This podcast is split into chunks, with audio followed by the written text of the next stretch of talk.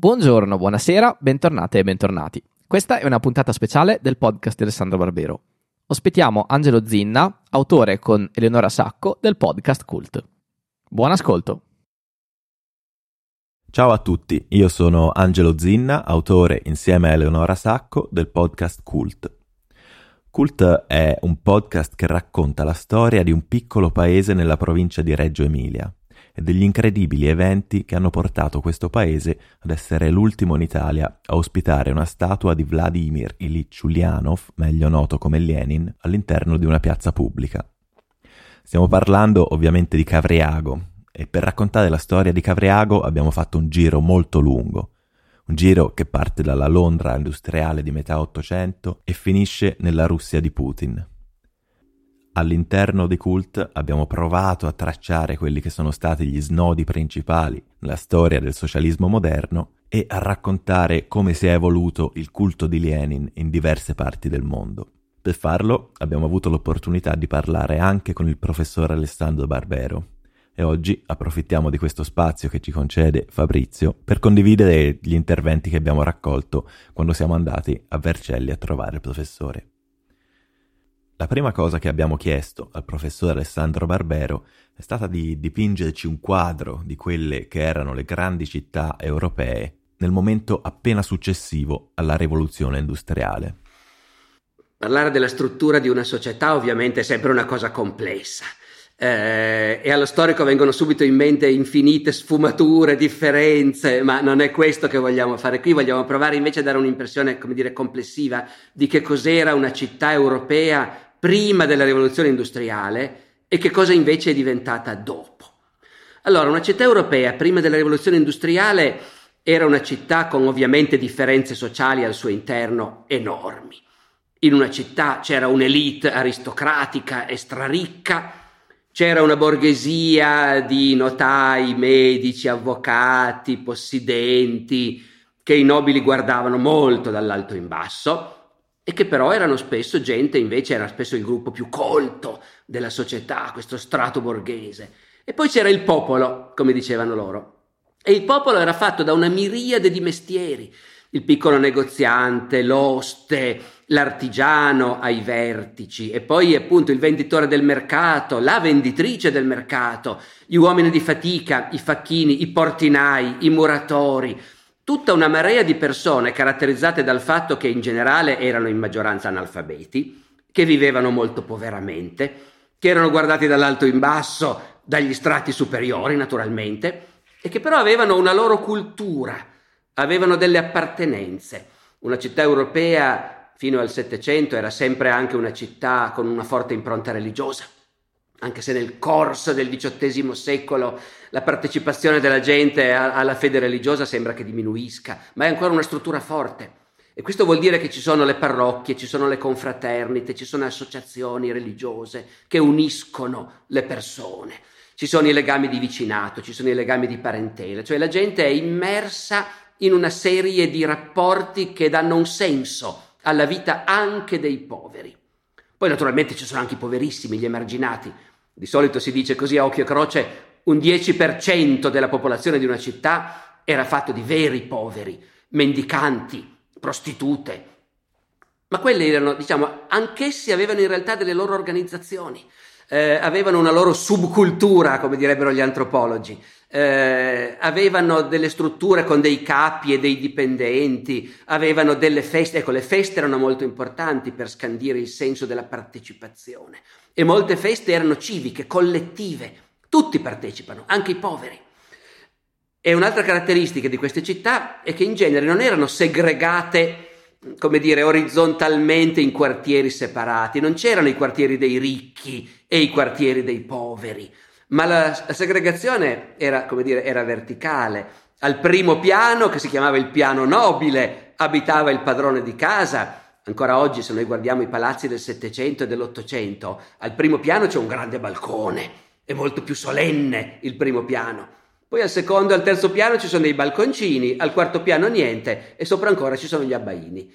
E quella è la stratificazione sociale Ai piani superiori abitano i borghesi, gli impiegati, gli impiegatucci, agli ultimi piani gli operai e nelle, negli abbaini i poverissimi o le serve, come si diceva allora, no? Quelle sono le stanze delle domestiche che vanno a lavorare al primo piano, però poi vanno a dormire all'ultimo.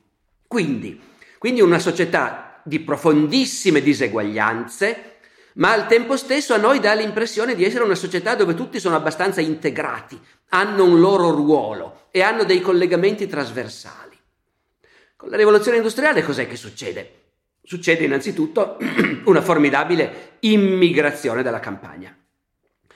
Non nasce in quel momento, è l'immigrazione. Le città hanno sempre assorbito immigrati. E un altro classico della storiografia, della storia della demografia, è che in città non si nasce, si muore. In città muore molta più gente di quella che ci nasce, perché continuamente la città viene alimentata dall'immigrazione dei contadini.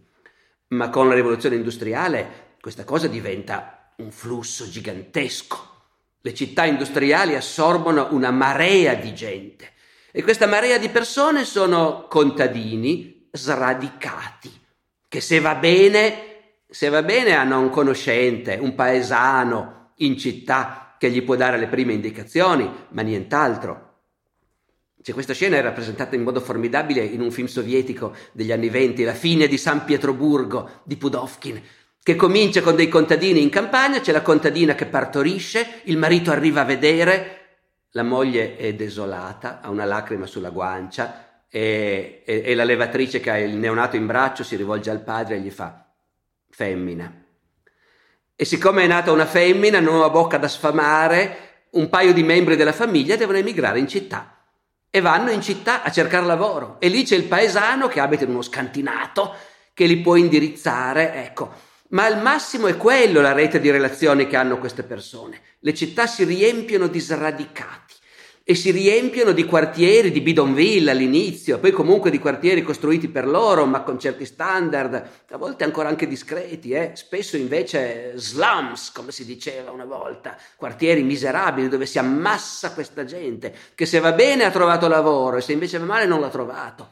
E comunque col salario dell'operaio non ci vive una famiglia e quindi la moglie si deve arrabattare e comunque crepano di fame lo stesso.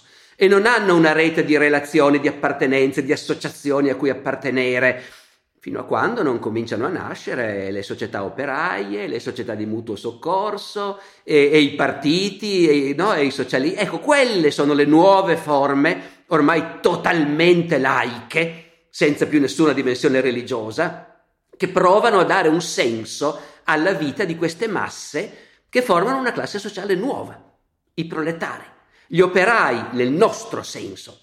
Anche prima c'erano gli operai come categoria sociale eh, e nei censimenti italiani dell'Ottocento uno guarda e vede le città italiane erano piene di operai. Questo ha tratto perfino in inganno qualcuno che si è detto ma, ma allora, allora Napoli era una capitale industriale. No, perché nell'Italia dell'Ottocento operaio voleva dire chiunque facesse un lavoro manuale, il ciabattino, il muratore, anche il portinaio, il facchino, tutti operai. Adesso invece nasce l'operaio di fabbrica, che è un'altra cosa. Ed è la classe sociale, insomma, che, che il marxismo spera di poter condurre un giorno a governare il mondo. Abbiamo chiesto poi al professore di spiegarci quale fosse veramente l'entità di quelle che sono definite come le rivoluzioni del 1848, eh, un fenomeno che ha coinvolto molti paesi europei ma che al contempo ha assunto forme diverse in diverse parti del continente. Le rivoluzioni del 48 sono certamente, come dire, un momento che accomuna gran parte d'Europa in una fortissima spinta rivoluzionaria. E probabilmente dai contemporanei vengono percepite in modo abbastanza unitario. Oh, sta succedendo la stessa cosa dappertutto. A Venezia come a Budapest, a Vienna come a Milano, come a Berlino, come a Parigi. In realtà poi le rivoluzioni del 48 sono un coagulo di movimenti, di pressioni diverse. Da un lato c'è la dimensione liberale, eh, e cioè la rivoluzione francese aveva portato in apparenza al trionfo della borghesia e del liberalismo, in realtà poi le due cose si erano separate. Dopo la restaurazione la borghesia rimane in realtà una classe guida, eh, anche se l'aristocrazia nei paesi più arretrati come l'Italia ricomincia a rialzare la testa e a guardare dall'alto in basso i borghesi, però insomma i giganteschi passi avanti fatti dai borghesi con la rivoluzione francese in gran parte rimangono, però non sono più associati al liberalismo. Eh, la borghesia fa i soldi all'interno di regimi che sono invece di nuovo regimi reazionari, assolutistici. E questa è una contraddizione che deve venire al pettine prima o poi.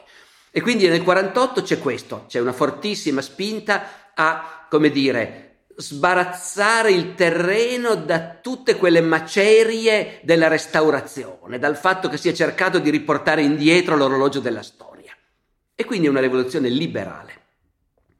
Poi però è anche in molti paesi una rivoluzione nazionale non tanto in Francia dove la rivoluzione si fa contro la monarchia eh, e quindi è una cosa tutta interna, ma altre rivoluzioni, penso a Milano, penso a Venezia, penso a Budapest, eh, quelle sono rivoluzioni dove alla spinta, l'ostilità al regime assolutistico si colora anche della dimensione nazionale. E ovviamente questa è l'altra grande forza che si è liberata no, all'inizio dell'Ottocento. La nazione, la patria, il patriottismo, tutti concetti che per carità sono sempre esistiti, ma fino al XVIII secolo erano equilibrati da altre forze, la religione, la fedeltà al sovrano, eh, e invece adesso, adesso, è la parola d'ordine dominante, è dominante in tutta Europa e dall'Europa si espanderà in tutto il mondo l'idea della nazione come valore principale che dà un senso alla vita di una persona, come appartenenza principale. E quindi siccome in Europa esistono ancora dei grandi imperi multinazionali, multietnici, come quello austriaco innanzitutto, e quello russo, e quello ottomano, Ecco, quello austriaco è quello investito in pieno da queste rivoluzioni. Le rivoluzioni in Italia e in Ungheria sono anche rivoluzioni nazionali. L'impero ottomano arriverà più tardi, le nazioni balcaniche ci mettono più tempo ad acquistare consapevolezza, i loro intellettuali ci mettono un po' più di tempo a creare dei miti nazionali intorno a cui unire tutti i rumeni. I greci avevano già cominciato prima, per esempio.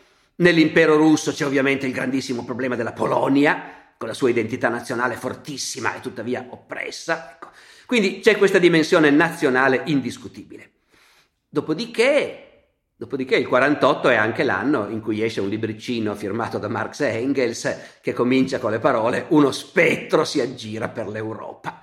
E lo spettro non è né la borghesia liberale trionfante, eh, né la nazione trionfante, ma anzi è lo spettro che, dovrebbe, che fa venire i brividi e fa sudare freddo proprio alla borghesia trionfante perché qui l'orologio della storia si è davvero accelerato e la borghesia trionfante non ha davanti a sé dei secoli in cui godersi un dominio incontrastato, perché c'è già la classe sociale successiva, il proletariato appunto, che apre gli occhi.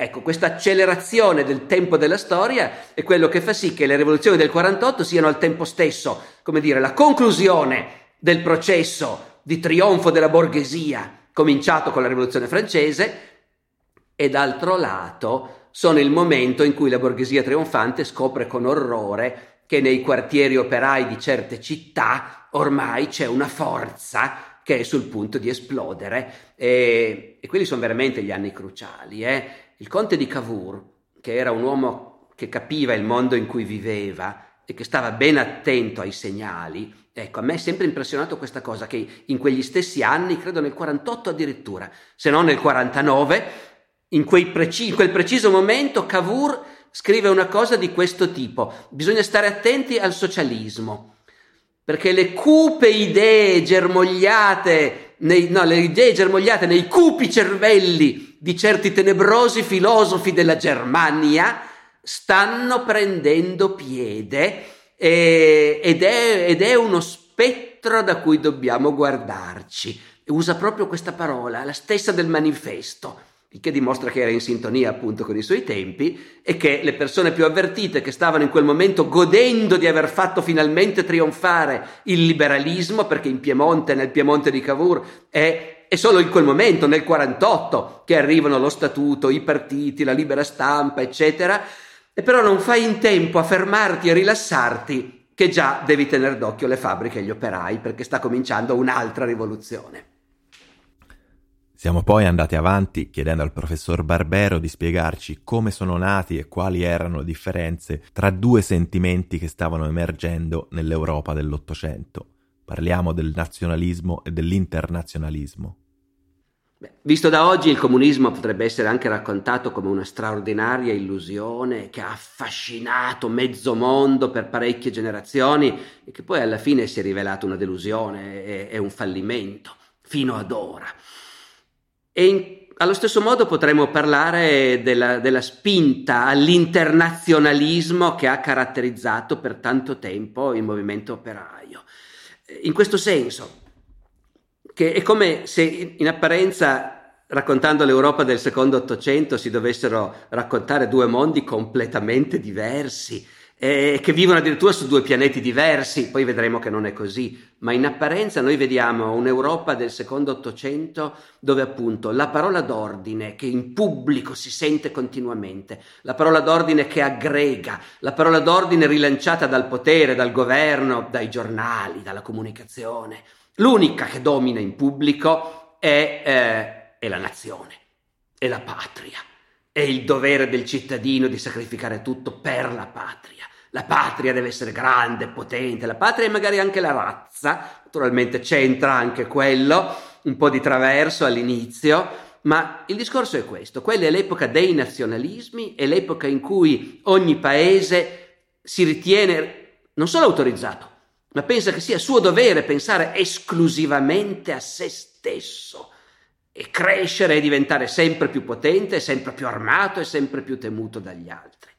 È quella cosa che allo scoppio della prima guerra mondiale il primo ministro italiano Salandra chiamerà il sacro egoismo per la patria. E in questo stesso mondo c'è un movimento operaio, c'è un movimento socialista, che invece lancia la parola d'ordine dell'internazionalismo. Ecco, vista in quel contesto, questa è davvero una sfida eh, come dire, coraggiosissima, perché va proprio contro il discorso ufficiale dominante e il senso comune dominante. La scommessa è dire al popolo, agli operai, che ci si immagina come maggioranza della popolazione, e lì probabilmente ci sarebbe da ragionarci su, la scommessa è dire agli operai, i padroni vi fanno credere che per voi è importante essere tedeschi, essere italiani, essere russi. Questa è una mistificazione. Serve per tenervi incatenati. Serve per farvi dimenticare che il vostro nemico è il padrone. Invece il padrone vi dice io sono russo, tu sei russo, dagli all'ebreo. Questa è la mistificazione con cui voi venite tenuti nell'ignoranza dei vostri reali interessi mentre invece i vostri reali interessi sono di unirvi ai vostri fratelli, che sono gli operai come voi in qualunque altro paese, mentre i nemici di tutti sono i padroni in tutti i paesi. Ora, questo discorso, per dirla brutalmente, sul lungo periodo questo discorso si rivela meno efficace di quello nazionalista. Ha chiaramente una sua efficacia, fa presa, in tanti ci avranno creduto, ma è un discorso più sofisticato di quello nazionalista, che richiede dei passaggi, dei ragionamenti, non si aderisce solo con la pancia al discorso internazionalista. Invece alla nazione, che poi è anche la lingua, la lingua in cui parli tutti i giorni, sono i soldati che sfilano con le bandiere del tuo paese, con le tue musiche, le tue marce. Tu da bambino correvi dietro ai soldati e adesso da grande fai il servizio militare, naturalmente, dove per due o tre anni ti riempiono la testa sull'importanza di morire per lo zar o per la Repubblica e l'eguaglianza e la libertà e la fraternità, va bene lo stesso, ma comunque per il tuo paese, per la tua nazione. Eh, come dire, ci saranno dei momenti in cui questa cosa sarà messa alla prova. Se quando scoppia la prima guerra mondiale i proletari in tutti i paesi avessero rifiutato di arruolarsi, la storia del mondo sarebbe andata da un'altra parte. E invece i proletari si arruolano molti con entusiasmo, moltissimi perché sono comunque obbligati, ma non hanno la forza, le loro organizzazioni non hanno in nessun modo la forza di opporsi.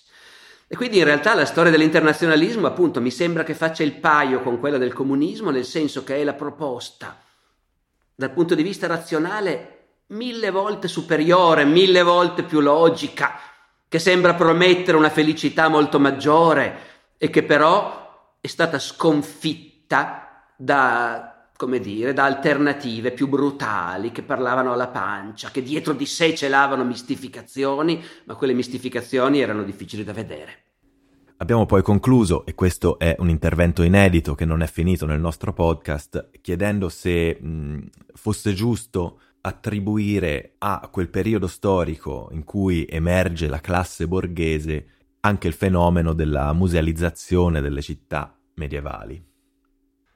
Ma diciamo che nell'Ottocento eh, si combattono dal punto di vista di cosa fare con la città medievale eh, e, e, quella antica due, due posizioni opposte. Cioè da un lato c'è ancora l'eredità illuminista di tutta quella cultura settecentesca che non capiva l'arte medievale, non capiva l'architettura medievale, non la stimava per nulla, per cui un viaggiatore del Settecento davanti a, a Notre Dame diceva ma che orrore, ma che vecchiume, ma perché non la buttano giù?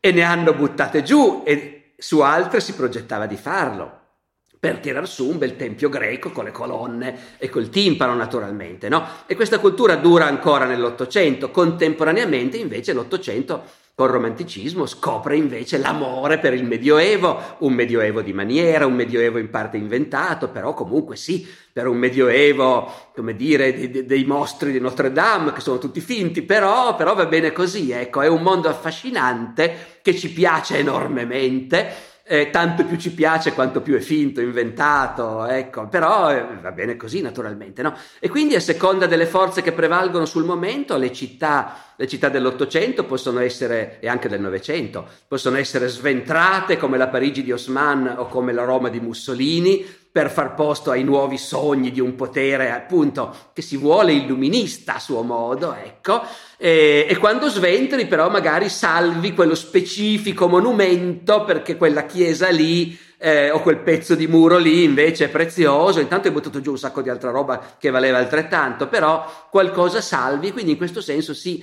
si può dire che effettivamente comincia questa musealizzazione, il passato o lo abbatti o lo trasformi in museo.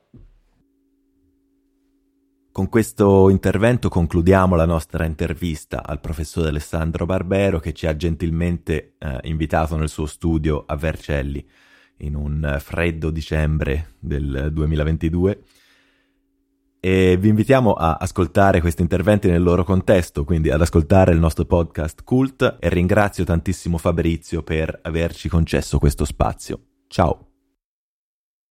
Grazie per aver ascoltato questa puntata speciale. Grazie ad Angelo Zin ed Eleonora Sacco per averci proposto questo estratto da Cult, podcast consigliatissimo che anch'io vi invito ad ascoltare. Angelo ed Eleonora sono anche autori di Cemento, un podcast che parla di Est nuovo e vecchio, che rientra da anni tra i miei consigli per gli ascolti. I link per entrambi i podcast sono nella descrizione dell'episodio. Ci sentiamo domenica per la consueta puntata settimanale del podcast Alessandro Barbero. Ciao!